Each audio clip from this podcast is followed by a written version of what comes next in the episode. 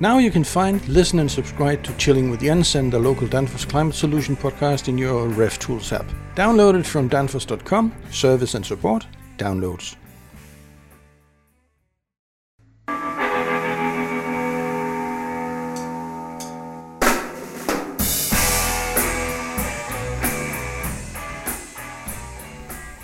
Hi, I'm Jens Andersen and I work for Danfoss Cooling.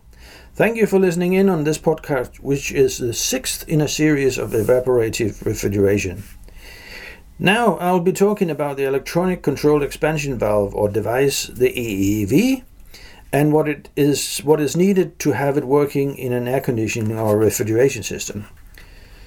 Just like with the thermostatic expansion valve, it's about controlling the amount of refrigerant that flows to and through the evaporator, and thereby also the pressure drop from the high pressure part of a system to the low pressure side.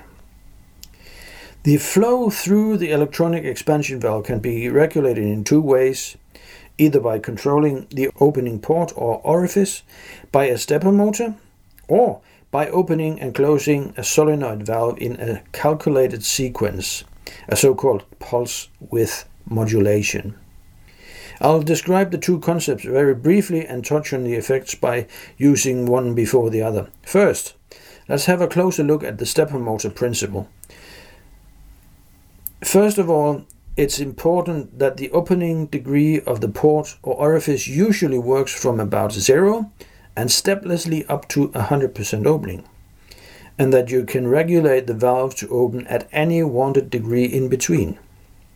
It's a motor which opens and closes the valve seat, usually via a threaded spindle that runs the valve seat up and down depending on the rota- rotational direction. Simply put, the rotation direction is controlled by the polarity of an electrical signal to the motor. It's a bit more complicated than that, and I'll come back to the more subtle details later. But for now, we'll just work with the polarity, or rather the rotational direction of the motor, and thereby the threaded spindle. For the valve to go from fully closed to fully open, the motor will need to do a number of rotations. How many depends, of course, on the construction of the valve seat and spindle. The control signal to the stepper motor comes from an electronic controller, or computer if you like, that is capable of delivering the correct polarized electrical sequence signal. In other words, the controller must be built to work with that particular stepper motor type.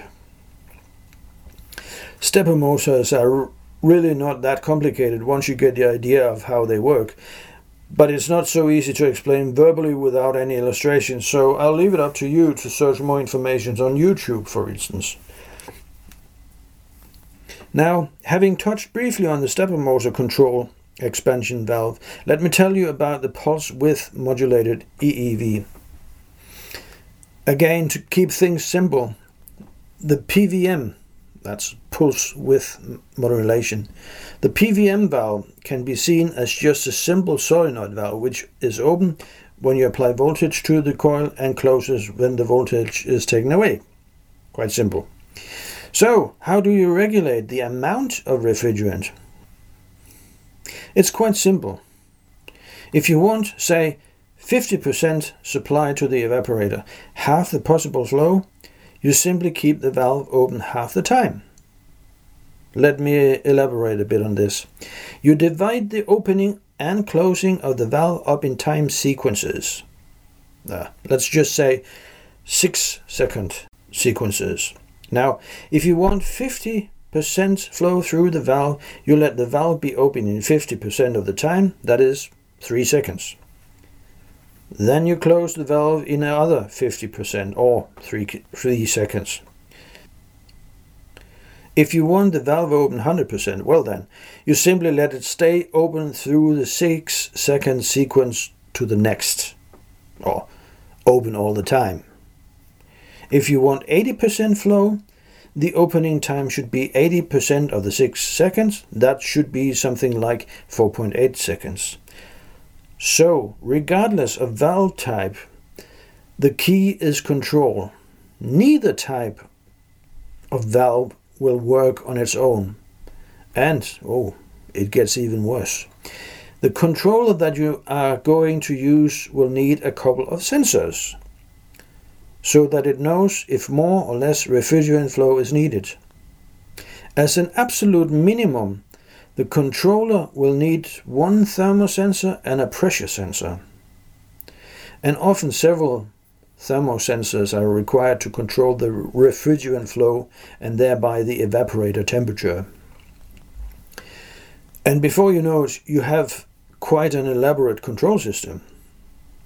Keeping it simple, you will have a system that consists of sensors, a controller, and a valve that the controller then can correctly open or close.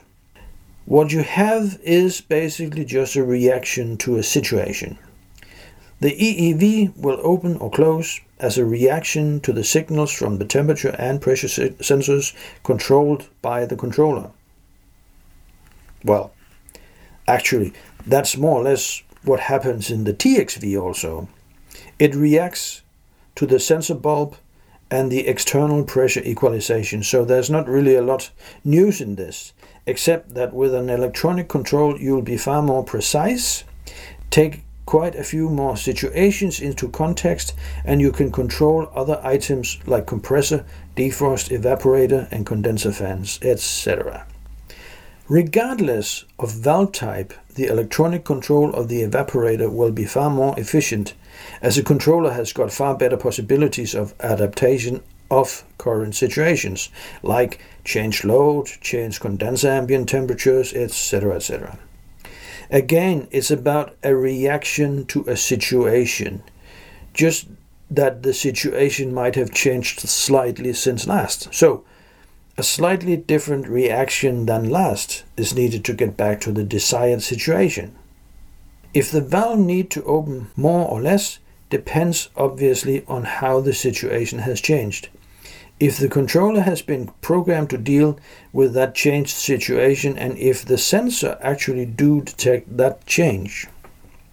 So, if an EEV does not do what you expect it to do, it could very well be something else than the valve itself which is failing.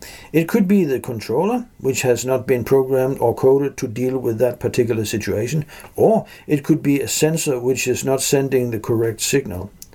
In other words, you have a system to troubleshoot, not just a component.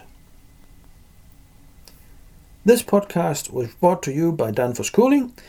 Please feel free to Visit us at danfoss.com and maybe sign up for some of the cool e learning classes. Thank you!